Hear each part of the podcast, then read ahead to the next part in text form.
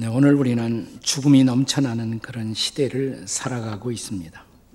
최근에 한 뉴스에 의하면 저 인도 같은 나라에는 코로나 확진자가 하루에 하루입니다. 하루에 약 40만을 넘고 있고 누적 사망자가 최대 100만 명. 인도 정부는 공식적으로 25만이라고 발표했지만 실제는 100만에 근접하고 있다는 것입니다. 하루에 4, 5천 명이 죽어가고 있습니다. 미얀마의 경우에는 코로나 사태에다가 또 시위 사태가 겹쳐서 하루에 100여 명이 매일 죽어가고 있습니다. 전 세계적으로는 코로나가 작년에 시작된 이래로 330만 명 이상이 죽어갔습니다. 우리 한국은 다른 나라들과 비교해서 상대적으로 수치가 아주 낮기는 하지만 그래도 누적 사망자가 작년 이래로 이제 2천 명에 근접하고 있습니다. 이런 우리에게 정말 필요한 것이 뭘까요? 물론 백신도 필요하고 또 코로나 치료제도 어, 시급히 필요합니다. 나 저는 궁극적인 어, 필요 혹은 궁극적인 처방이 있다면 그것은 부활의 소망이다 이렇게 생각합니다. 코로나는 육체적 죽음뿐만이 아니라 심리적 죽음을 우리에게 가져다 주었습니다. 그 결과 우리는 살아도 죽은 것 같은 인생을 최근에 살아오고 있습니다. 코로나 블루, 코로나 우울증을 시사하는 말이죠. 코로나 레드, 코로나 시대에 우리가 어, 극복하지 못하고 있는 분노를 표현하는 단어입니다. 코로나 블랙, 이 시대의 절망을 표현하는 단어입니다. 어, 코로나 시대와 함께 우리는 매일매일 우리의 일상을 죽음으로 회칠하면서 살아가고 있습니다. 네, 오늘 우리가 함께 읽은 성경 본문에 두 개의 행렬이 그려지고 있습니다.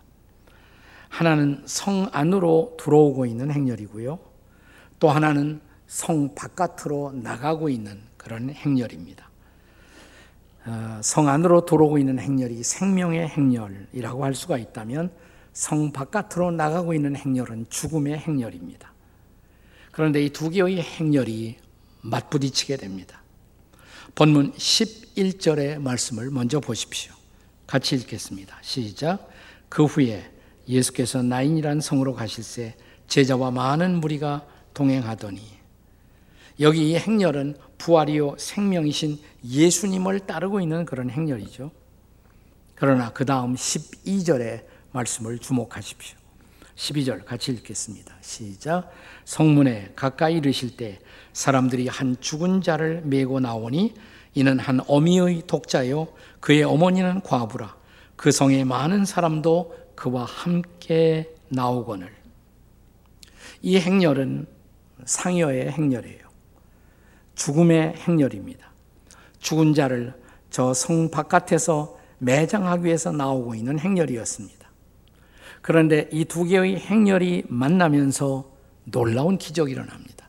그것이 바로 부활의 기적이었습니다. 복음서에는 예수님 자신의 부활 사건을 제외하고 그 밖에 예수님에 의해서 일어난 부활의 표적, 부활의 기적이 세 개의 기적이 기록되고 있습니다. 하나는 회당장 야이로의 딸의 기적, 또 하나는 장년 나사로의 부활 사건, 그리고 이번에는 한 청년의 부활입니다. 소년, 소녀도 죽고, 청년도 죽고, 장년도 죽습니다. 이런 인생이 공통적으로 기다리고 있는 유일한 소망, 그것은 부활의 소망입니다. 부활이 없다면 인생은 대답이 없는 인생입니다. 자, 우리에게는 육체적 부활도 필요하고요. 또한 정신적 부활도 필요합니다. 중요한 것은 우리가 예수님을 만날 때에만 우리는 이런 부활의 소망을 가질 수가 있다는 것입니다.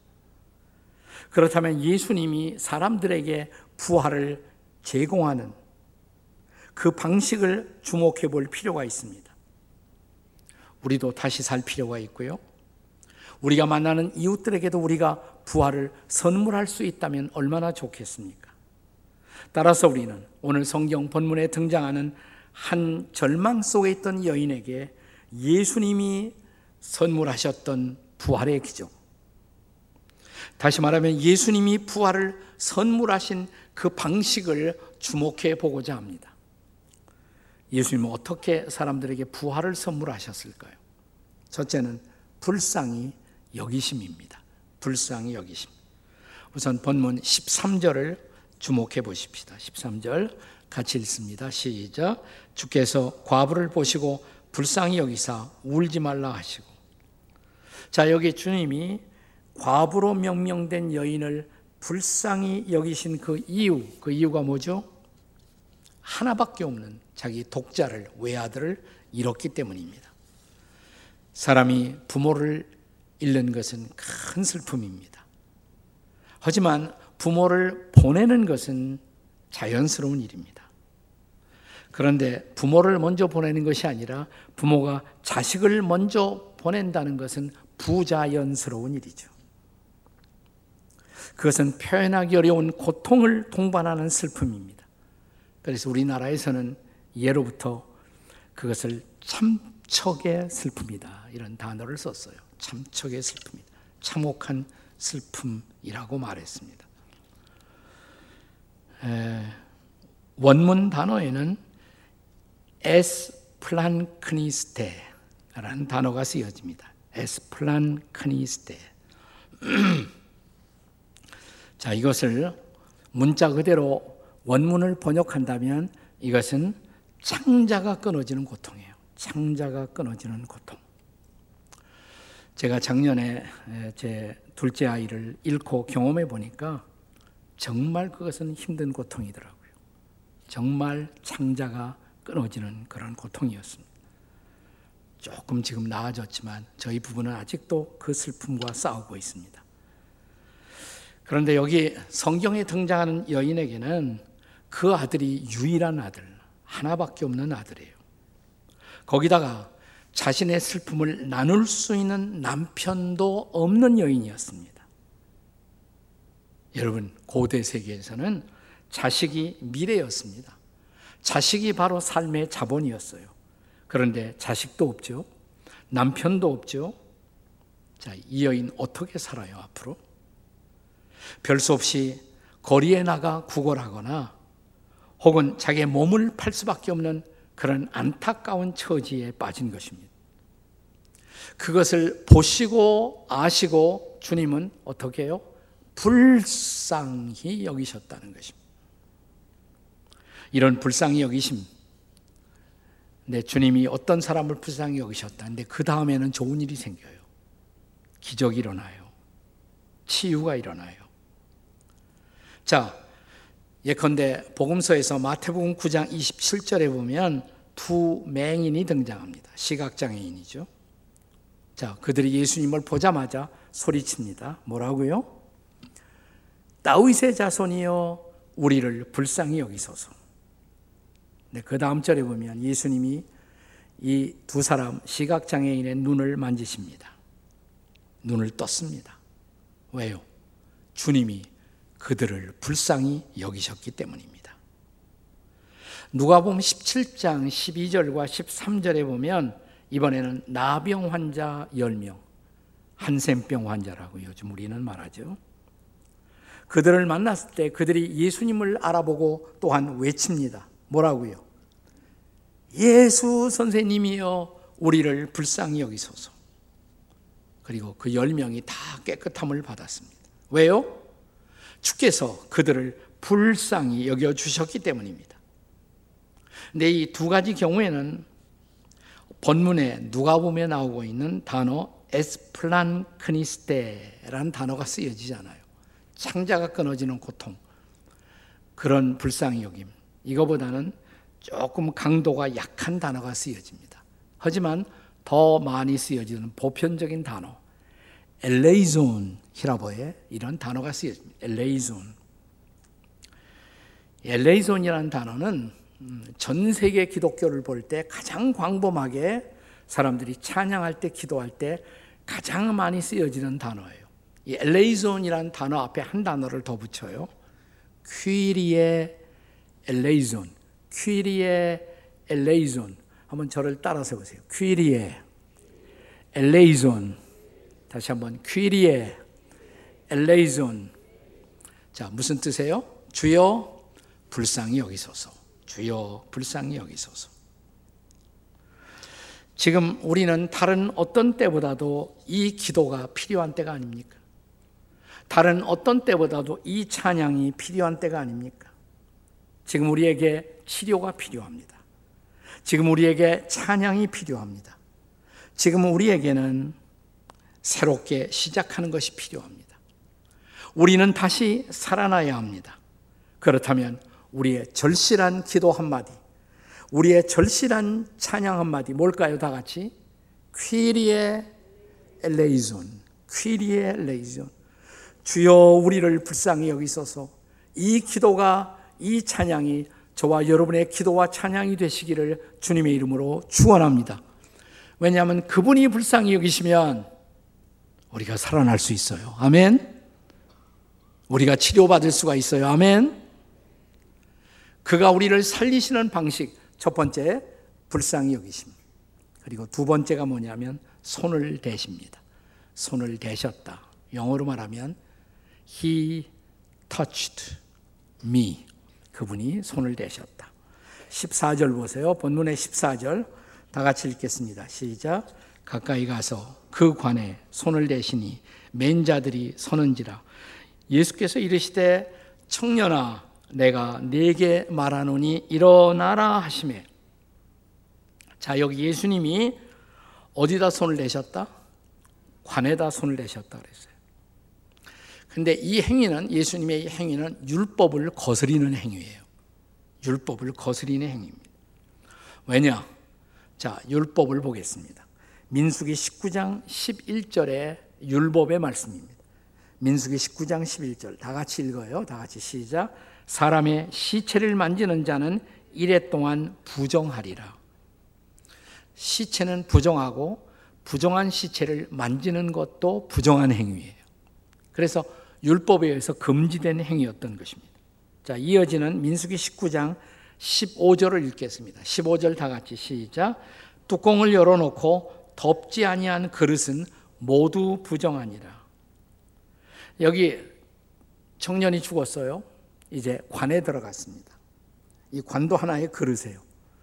근데 청년이 들어가 있는 관, 그 당시에 쓰여지던 관에는 뚜껑이 없었어요. 그러니까 뚜껑이 없는 관은 뚜껑이 없는 그릇과 마찬가지예요. 자, 이 시체가 들어간 뚜껑이 없는 관을 예수님이 어떻게 해요? 만지셨다는 것입니다. He touched. 만지셨어요. 이것은 명백하게 율법의 의식적 규례를 범하는 행위였습니다. 예수님이 알면서도 그렇게 하신 것입니다. 그리고 이것은 분명하게 율법을 어기는 행위였습니다. 왜 그렇게 하셨습니까? 한 청년을 살리기 위해서. 이 청년을 살리기 위해서. 그래서 그분의 손대심, 그분의 터치는 생명의 터치였습니다. 세상에는 두 가지 유형의 손댐이 존재합니다. 손대심의 두 가지 유형. 하나는 공격적인 손댐. 우리는 이것을 이 땅에서 보통 손찌검이라고 말하죠. 손찌검. 사람을 죽이려 하는 공격적이고 파괴적인 손댐이 있어요. 나 또 다른 손댐이 있습니다. 사람을 살리고 사랑을 전달하는 손댐이 있습니다. 우리 시대에 우리는 그런 손됨을 스킨십이라고 그러죠. 스킨십. 네. 이런 따뜻한 만짐, 이것은 사랑을 전달하고 생명을 전달하고 사람을 살리는 것입니다. 때로 사랑하는 여러분, 우리는 사람을 살리기 위해서 율법을 초월할 필요가 있어요. 율법을 초월한 사랑의 터치, 율법을 초월한 은혜의 터치가 필요합니다. 우리는 세상에 수많은 종교가 존재하는데 이 모든 종교를 두 가지로 크게 나눌 수가 있습니다. 하나는 율법의 종교, 또 하나는 은혜의 종교입니다. 자, 율법의 종교는 사람을 죽입니다. 은혜의 종교는 사람을 살립니다. 그런데 교회 안에서 소위 신앙생활을 하는 사람들 가운데도 교인들 중에도 두 가지 유형의 교인이 있어요. 율법의 사람이 있고 은혜의 사람이 있습니다. 율법적 교인이 있고 은혜적 교인이 있습니다. 교인들이 교회 나와서 은혜 받지 못하고 종교 생활을 하면 틀림없이 율법의 사람이 됩니다. 이런 사람들은 교회 안에서도 늘 공격적이고 늘 비판적입니다. 공격거리, 비판거리만 찾아다닙니다. 얼굴만 봐도 은혜가 없어요. 그러나 은혜의 사람은 늘 사람을 포용합니다. 용서하고 관용합니다. 사람을 껴안고 보듬어 안습니다. 한 교회가 건강하려면 그 교회 안에 얼마나 은혜의 사람들이 많은가 이것이 결정해요. 나는 여러분들이 은혜의 사람이 되시기를 주의 이름으로 축복합니다. 우리 시대에 많이 우리가 부르는 복음성가의 유명한 작곡가이고 가수였던 아, 지금도 살아계세요. 빌 게이서라는 분이 있어요. 빌 게이서. 이분이 만든 고전적 성가, 지금 벌써 고전이 될 만큼 된 그런 가스펠 가운데 He Touched Me 라는 노래가 있습니다. He Touched Me. 제가 미국 유학을 갔더니 막 이 노래가 불리워지고 있어요. 아, 뭐 사람들이 복도에서 길에서 만나도 이걸 다 사람마다 흥얼거리고 다니더라. 오, he touched me. 길에 다니면서도 이렇게 학교 어, 기숙사에서 복도에서도 이 노래를 부르곤 했습니다. 이 노래의 전문은 이렇게 시작이 됩니다. 영어로 shackled by a heavy burden. Shackled by a heavy burden. 죄와 수치의 짐을 짊어지고 beneath a load of guilt and shame. 죄책과 수지의 수치의 짐 아래 눌려 있을 때 then the hand of Jesus touched me. 그때 예수의 손길 나를 만지셨네. And now I am no longer the same. 나는 더 이상 전과 같지 않네. He touched me. Oh, he touched me. 그가 나를 만지셨네, 만지셨네. Something happened. And now I know. 거기까지 더하면 곤란하니까. 네. 주 행한 일난 안에 He touched me and he made me whole. 그는 나를 온전케 하셨네. 여러분, 이런 터치가 필요하지 않은가요? 예수님의 이 터치가 필요하지 않은가요? 은혜의 터치, 사랑의 터치, 생명의 터치 말입니다. 이 터치가 바로 나인성 과부의 아들을 살린 것입니다. 할렐루야. 15절의 말씀을 보세요. 15절 다 같이 읽겠습니다. 시작. 죽었던 자가 일어나 앉고 말도 하거늘 예수께서 그를 어머니에게 주시니 할렐루야. 예수님의 터치로 살아났어요. 창조자이신 예수님이 치유자가 되어 그를 일어서게 했습니다. 생명이 돌아온 것입니다. 그는 어머니와 다시 연합하게 되었습니다. 자, 사랑하는 여러분, 나는 오늘 여러분과 제가 이런 터치를 사모하는 주님의 사람들이 되시기를 주의 이름으로 축복합니다. 사람을 살리려면 첫째 뭐예요? 불쌍히 여기시고 두 번째 뭐 해야 돼요? 만지시고 손을 대시고 세 번째 말씀하심. 말씀하심이 필요해요. 이 청년을 결정적으로 살린 것 그것은 주님의 말씀이었죠. 자, 14절 하반부 다시 한번 읽습니다. 14절 하반부 다 같이 시작. 예수께서 이르시되 청년아 내가 네게 말하노니 일어나라. 일어났어요. 할렐루야. 뭐가 살렸어요? 주님의 말씀이 그를 살게 했습니다. 이게 어떻게 가능해요? 그런 일이 어떻게 가능할 수 있단 말입니까? 요한복음 6장 63절 주님의 말씀 안에 그 해답이 들어 있습니다. 같이 한번 읽어 보세요. 다 같이 시작. 살리는 것은 영이니 육은 무익하니라. 내가 너에게 이런 말이 영이요 생명이라. 아멘. 그렇습니다. 주님의 말씀 그 안에 그 말씀이 바로 생명이 있고 그 말씀이 바로 성령이 역사하는 통로인 것입니다. 그분이 말씀할 때 그래서 기적이 일어나는 것입니다. 사람이 다시 사는 것입니다. 자, 이 대목을 유진 피터슨 목사님의 메시지 성경 현대어 번역은 이렇게 번역하고 있어요. 한번 같이 한번 읽어보겠습니다. 다 같이 시작. 성령만이 생명을 만들어낼 수가 있다. 육신의 근육과 의지력으로는 아무것도 일어나게 할 수 없다. 내가 너에게 전하는 모든 말은 생명, 성령의 말이며 생명을 만들어내는 말이다. 할렐루야. 주님의 말은 성령의 말이에요. 주님의 말씀은 생명을 만드는 말씀인 것입니다. 그 말씀으로 육체가 죽어 있는 자들을 과거에 그분이 살리셨습니다.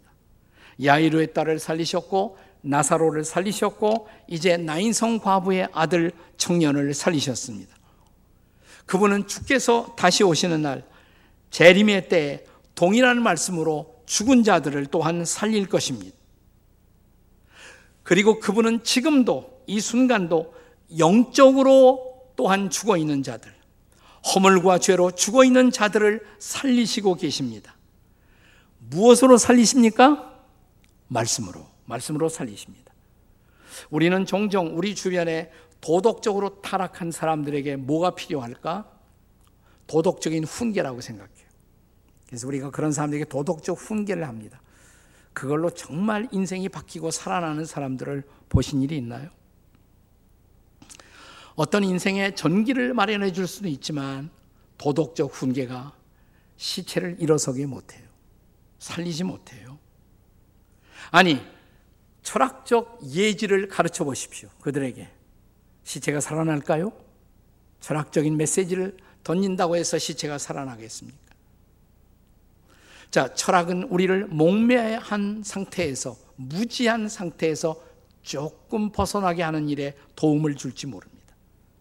철학으로 구원받은 사람이 있어요? 나는 철학으로 거듭났다. 이런 간증을 들어본 일이 있습니까? 자, 본문에 나인성 과부의 아들을 살린 것, 도덕적 훈계? No, 아니었어요. 철학적인 가르침? 아니었습니다. 뭐가 살렸습니까? 주님의 말씀입니다. 부활이요, 생명이라고 선포하신 예수님의 말씀이었습니다. 그분의 말씀이 살게 합니다. 청년아, 내가 네게 말하노니 일어나라. 살았습니다. 할렐루야. 그분의 말씀에 생명의 능력이 있었던 것입니다.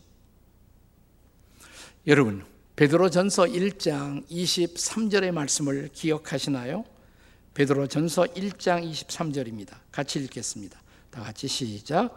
너희가 거듭난 것은 썩어질 씨로 된 것이 아니요 썩지 아니할 씨로 된 것이니 살아 있고 항상 있는 하나님의 말씀으로 되었느니라. 아멘. 여기 씨가 나와야 씨. 근데 씨라는 것은 영어로도 seed예요. 그죠? 자, 한국말 씨는 영어로는 뭐다? seed. seed가 영어로도 씨예요. seed예요. 씨예요. 근데 히라보 성경 원문에는 이 단어가 seed라는 단어가 원문에는 스포라라는 단어로 되어 있어요. 스포라. 다 같이 스포라. 근데 이 영어 단어에서 나온 흥미로운 같은 어근 단어의 뿌리에서 나온 단어가 있어요. 그걸 스펌이라고 합니다. 스펌. 스펌은 남자의 정충입니다. 남자의 씨죠. 여러분, 남자의 씨가 사랑하는 여인을 만나 그 여인의 밭에 남자의 씨가 떨어지면 새 생명이 탄생하죠. 네. 그렇습니다. 말씀은 하나님의 말씀은 생명의 씨입니다. 한 정말 생명을 잃어버린 사람의 마음 속에 하나님의 말씀의 씨가 떨어지면 거기서 새 생명이 태어납니다. 할렐루야. 죽은 자가 살아납니다. 그것이 영적 부활이에요. 그것을 영적 거듭남이라고도 말합니다. 영적으로 부활하는 것입니다. 바로 이 말씀으로 저 유명한 종교개혁자 마틴 루터가 새롭게 태어났습니다. 그리고 거대한 종교개혁 운동이 벌어졌습니다. 동일한 말씀으로 기독교 강요를 쓴 요한 칼빈이 새롭게 태어났습니다. 그리고 온 유럽이 새로워졌습니다. 자, 동일한 말씀으로 영국의 설교의 프린스 왕자 스폴전이 새롭게 태어났습니다.